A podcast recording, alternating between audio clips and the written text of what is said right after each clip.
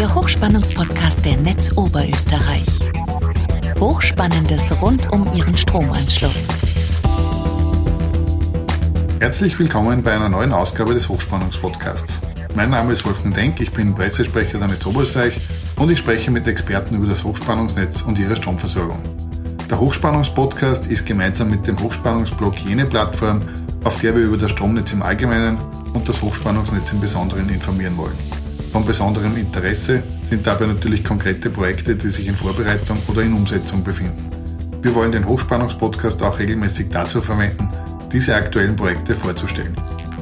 Thema ist heute zum ersten Mal das Projekt Stromversorgung Mühlviertel. An dieser Stelle wieder zwei Anmerkungen. Wir nehmen diese Podcast-Folge im Juli 2022 auf. Alle Fakten und Daten basieren natürlich auf dem bis jetzt vorliegenden Projektstand. Sollten Sie also, liebe Zuhörende, auf unseren Podcast stoßen und sich jetzt durch die einzelnen Folgen durchhören, bitte einmal kurz aufs Datum schauen, den Podcast-Feed checken und prüfen, ob es zu diesem Projekt eventuell schon eine aktuellere Folge gibt. Wir wollen mindestens halbjährlich hier im Podcast über Aktuelles informieren. Wer ganz aktuell informiert werden will, wird auf hochspannungsblog.at laufend informiert. Alle Links zu den Informationen, die wir hier im Gespräch erwähnen, finden Sie natürlich auch in den Notizen dieser Folge. Mein Gast für diese Podcast-Aufnahme ist wieder Wolfgang Angerer. Er ist der Leiter des Hochspannungsteams in der Netz Oberösterreich und zuständig für Planung, Bau und Wartung aller Hochspannungsanlagen. Hallo Wolfgang, danke, dass du heute zu uns gekommen bist und dir Zeit für uns nimmst. Hallo Wolfgang, ich sage danke.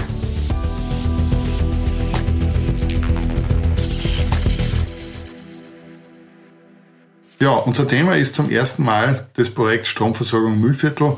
Äh, kannst du unseren Zuhörern sagen, worum es genau geht? Es geht um die Erschließung äh, des Raums im Müllviertel zwischen Rohrbach und Rheinbach äh, über Bad Leonfelden. Wir sprechen da von einer Ringverbindung im Hochspannungsnetz zwischen den Umspannwerken Rohrbach und Rheinbach mit einer zusätzlichen Abstützung im Bereich Bad Leonfelden. Ich möchte auch gerne darauf hinweisen, dass es ein Gemeinschaftsprojekt mit den Kollegen der Linznetz ist. Erstmalig werden wir ein gemeinsames Umspannwerk wie erwähnt, im Raum Bad Leonfelden errichten. Kannst du noch mal uns abholen, wozu braucht man denn dieses Projekt eigentlich? Wie schon erwähnt, geht es äh, einerseits um die Abstützung des Raumes Bad Leonfelden. Das Stromnetz kann die Aufgaben bzw. Anforderungen der Energiewende in der jetzigen Form nicht mehr bewältigen. Äh, wir erleben ja, und das ist, denke ich, ja hinlänglich bekannt, einen richtigen Boom was das Thema dezentrale Erzeugung, Errichtung von Photovoltaikanlagen etc. anbelangt, Stichwort Energiewende. Und das ist sozusagen der, einer der Kernaufgaben. Also es geht einerseits um das Thema der Versorgungssicherheit, Energie, Strom in ausreichender Menge und Qualität in die Region zu transportieren und zukünftig auch an immer mehr Tagen, Wochen, Monaten Energie aus dem Raum abzutransportieren, wie das Stichwort Sonnenstrom, Windstrom. Wolfgang, kannst du uns die, über die Geschichte ein bisschen was erzählen? Was ist schon passiert, beziehungsweise seit wann gibt es denn das Projekt überhaupt? Projektstart war im zweiten Halbjahr 2017, also es ist jetzt doch schon wieder ein Weilchen her. Wir haben gemeinsam mit dem Land Oberösterreich bei dem Projekt neue Wege beschritten. Erstmalig wurde der Trassenfindungsleitfaden des Landes Oberösterreich angewendet. In diesem Trassenfindungsleitfaden sind klare Rahmenbedingungen definiert, wie wir zu Trassenkorridoren kommen. Diese Korridore auch in Regionskonferenzen äh, laufend vorgestellt worden sind. In Summe hat es fünf Regionskonferenzen gegeben. War ein sehr transparenter Planungsprozess. Und am Ende stand ein Planungskorridor fest, indem wir jetzt die konkrete Trasse planen werden, beziehungsweise eh schon dabei sind. Dieser Planungskorridor hat eine Breite von 200 Meter. Wir bewegen uns jetzt äh, in der Detailtrassenplanung in diesem 200 Meter Korridor. Während dieses Prozesses hat sich auch eine Interessensgemeinschaft gegründet, die sich gegen das Projekt in dieser Form ausgesprochen hat und eine Umsetzung als Erdkabel anstelle einer Freileitung gefordert hat. Es hat dann über fast zwei Jahre einen intensiven Austausch auf Expertenebene gegeben. Ein sogenannter Fachdialog wurde abgehalten. Dieser Fachdialog musste unter Corona-Bedingungen durchgeführt werden und dauerte bis Ende 2021. war auch unter diesen Rahmenbedingungen natürlich herausfordernd. Darf an dieser Stelle aber ein Kompliment an alle machen, auch an die Vertreter der äh, Interessensgemeinschaft, weil es hat funktioniert und es war ein sehr sachlicher Austausch. Ja, für alle, die diese äh, Geschichte des Projektes bisher ein bisschen näher interessiert, es gibt also diese Protokolle der Regionskonferenzen zum Nachlesen äh, auf der Seite des, des Landes Oberösterreichs. Man kann diese äh, Unterlagen, äh, die es dort gegeben hat, äh, nachlesen, genauso wie diese Unterlagen äh, aus dem Fachdialog. Die Links zu diesen Dokumenten sind in der Beschreibung dieser Podcast-Folge zu finden. Es hat ja schon eine Podcast-Folge mit unserem Planungsexperten äh, Philipp Schöppel gegeben, der uns das Thema Trassenplanung im Allgemeinen äh, und den, den Trassenleitfaden im Trassenfindungsleitfaden im Speziellen schon einmal erklärt hat. Kannst du kurz zu dieser Anwendung vom Trassenfindungsleitfaden nochmal zusammenfassen, was das Besondere ist? Das Besondere ist, denke ich, einerseits das, dass der erstmalig in Österreich in dieser Form zur Anwendung gekommen ist. Die Idee des Leitfadens kommt grundsätzlich aus dem Straßenbau, aus dem hochrangigen Straßenbau in Oberösterreich, wo man grundsätzlich ja gute Erfahrungen gemacht hat damit, nämlich einerseits mit der Trassenplanung an sich auf der Expertenebene und andererseits auch mit dem Thema äh, der Regionskonferenzen, der Information in der Region, wo ja immer wieder die Möglichkeit war, Wünsche, Anregungen rückzuspielen, rückzuspiegeln und wenn möglich auch in diese Planungen, in diese Korridorplanungen aufzunehmen. Dieser Trassenfindungsleitfaden, der wie gesagt die Idee aus dem, oder die, die, das Modell aus dem Straßenbau kommt, wurde leicht an die Bedürfnisse der Stromnetzplanung angepasst, weil natürlich eine, eine Stromleitungsplanung in gewissen Dingen von einer Straßenplanung natürlich, sage ich, abweicht.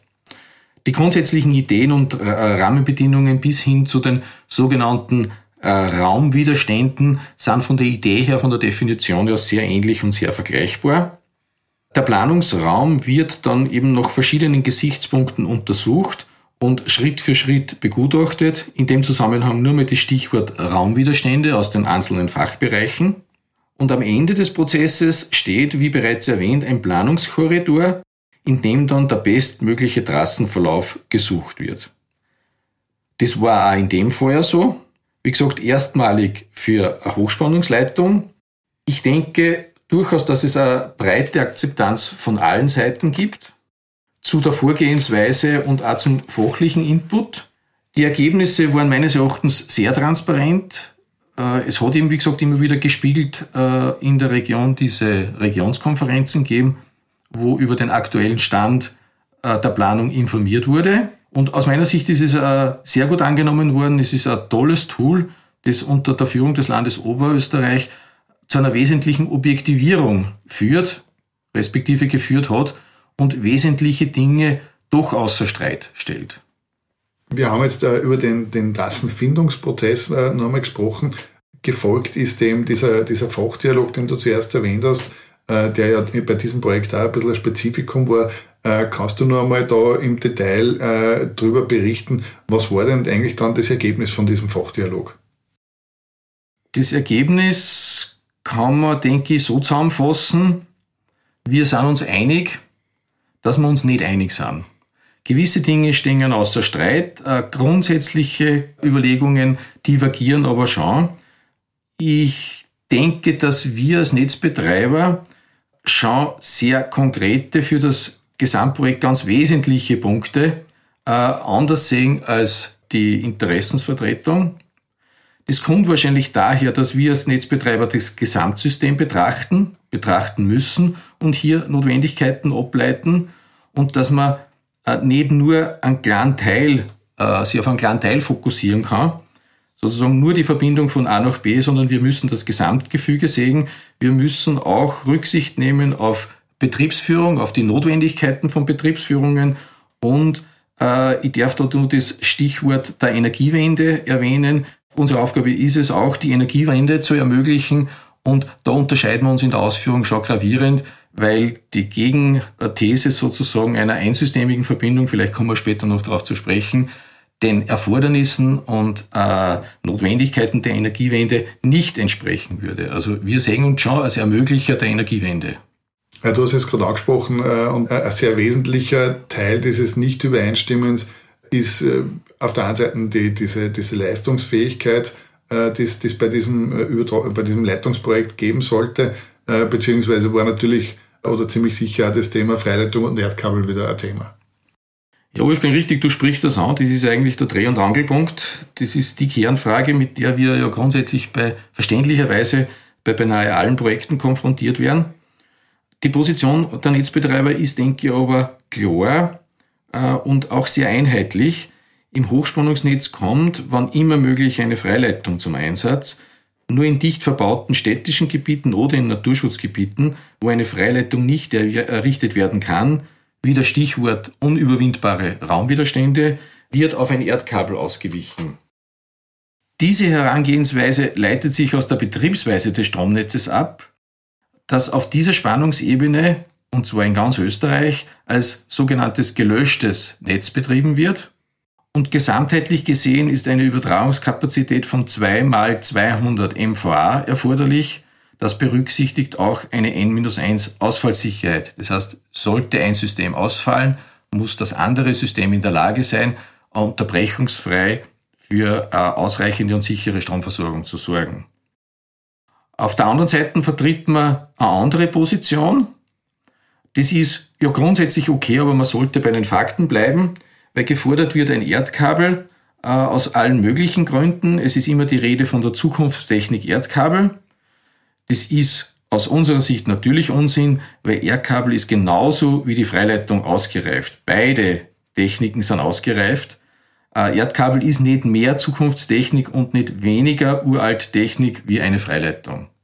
Man argumentiert damit, dass eine Änderung der Betriebsweise alle Probleme lösen würde, was man allerdings im 110 kV-Bereich dann sinnvollerweise für ganz Österreich machen müsste. Es gibt dazu auch sehr ausgedehnte und umfangreiche äh, Untersuchungen von namhaften Instituten und Universitäten. Wir sprechen alleine kostenmäßig von einer Größenordnung von circa 10 Milliarden Euro, was diese Umstellung äh, kosten würde, mit eigentlich kaum einem Nutzen. Und mh, mm, zu der Argumentation, dass behauptet wird, dass das Erdkabel eigentlich billiger sei als die Freileitung, der vergleicht man wieder mal Äpfel mit Bieren. Unser Projekt sieht ein Doppelsystem mit 2x200 MVA-Übertragungsfähigkeit vor und demgegenüber wurde ein Einfach-Erdkabel mit einem Bruchteil der Übertragungsfähigkeit als ausreichend definiert. Da sind wir wieder bei den betrieblichen Anforderungen. Einerseits, die dieses einsystemige Kabel nicht abdecken würde und auf der anderen Seite die mangelnde Übertragungsfähigkeit wieder Stichwort Mission 2030 Energiewende ermöglichen. Und die Mehrkosten dieses deutlich kleineren einsystemigen Erdkabels wurden mit äh, circa 18 Prozent beziffert. Äh, vielleicht guter Vergleich an dieser Stelle beim mit einem Autokauf macht es anschaulich.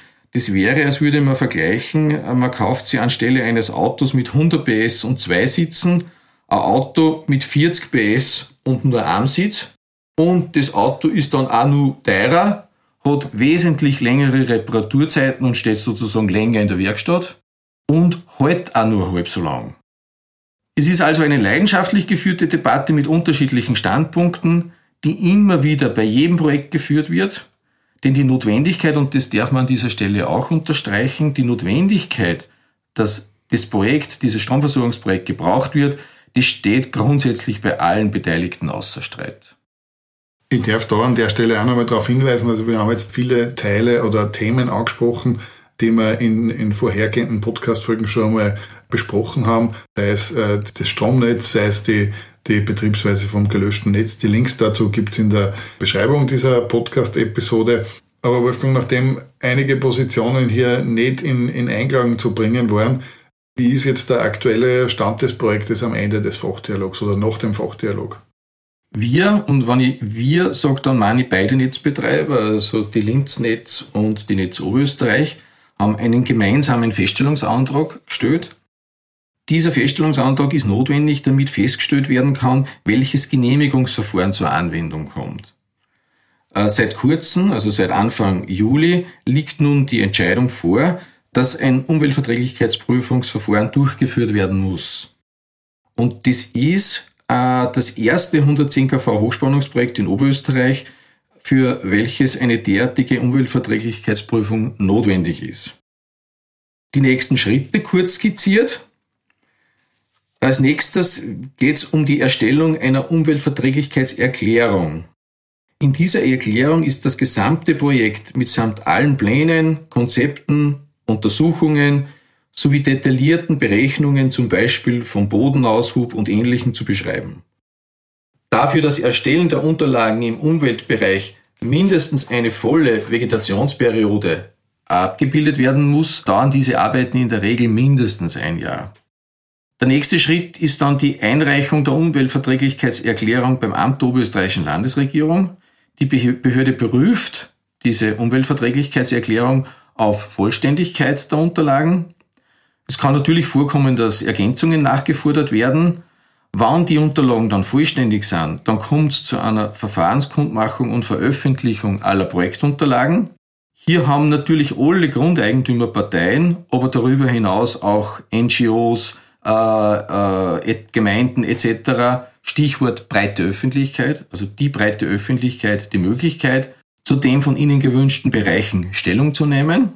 Dann erfolgt eine Einarbeitung äh, dieser Stellungnahmen in die Umweltverträglichkeitserklärung nach der Kundmachungsphase werden Stellungnahmen durch die Behörde eingearbeitet und die öffentliche Verhandlung, landläufig die Umweltverträglichkeitsprüfung äh, genannt, vorbereitet.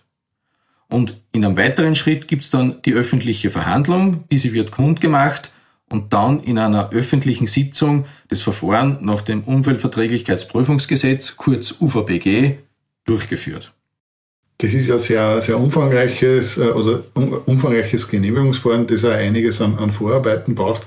Äh, kann man aus heutiger Sicht schon, äh, ich sage mal, einen, groben Zeitplan äh, sagen, wie, wie das ungefähr weitergehen wird? Einen groben Zeitplan kann man skizzieren, wenngleich das äh, bei der Komplexität schwer ist. Also wir sprechen da von äh, aktuell 23 Fachbereichen, die man da im Detail begutachtet und anschaut. Fix ist aus unserer Sicht, aus heutiger Sicht, dass es im ersten Halbjahr 2023, äh, dass wir mit der Erstellung dieser Umweltverträglichkeitserklärung beginnen.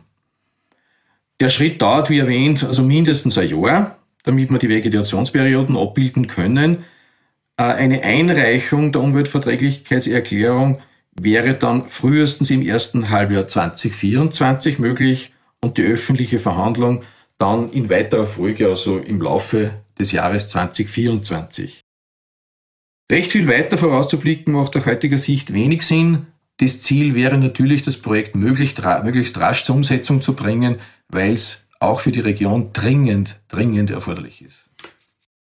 Ja, Wolfgang, danke, dass du uns einmal einen, einen grundlegenden Überblick über das Projekt gegeben hast. Äh, wie gesagt, nachdem da einige Sachen in der nächsten Zukunft daherkommen werden, werden wir uns zu dem Projekt noch einmal, einmal unterhalten, dass ich dann die wieder einladen darf und dass du uns dann auf den aktuellen Stand bringst. Wolfgang, danke für die Einladung und ich freue mich auf die nächste Einladung. Der Hochspannungspodcast ist der regelmäßige Podcast der Netz Oberösterreich zu interessanten Themen rund um das Hochspannungsnetz. Alle Folgen zum Nachhören finden Sie auf hochspannungspodcast.at. Nachlesen können Sie die Informationen aus diesem Podcast und noch viel mehr unter hochspannungsblog.at slash podcast. Verpassen Sie keine neue Folge. Folgen Sie uns und abonnieren Sie diesen Podcast. Sie finden uns bei Apple Podcasts, Spotify oder Google Podcasts und natürlich in der Podcast-App Ihrer Wahl. Hat Ihnen diese Folge gefallen? Haben Sie was dazugelernt? Lassen Sie es uns wissen und hinterlassen Sie uns eine Bewertung. Haben Sie Fragen? Wollen Sie Informationen zu bestimmten Themen? Nutzen Sie dazu das Online-Formular auf fragen.hochspannungspodcast.at. Danke fürs Zuhören. Bis zum nächsten Mal und bleiben Sie gesund.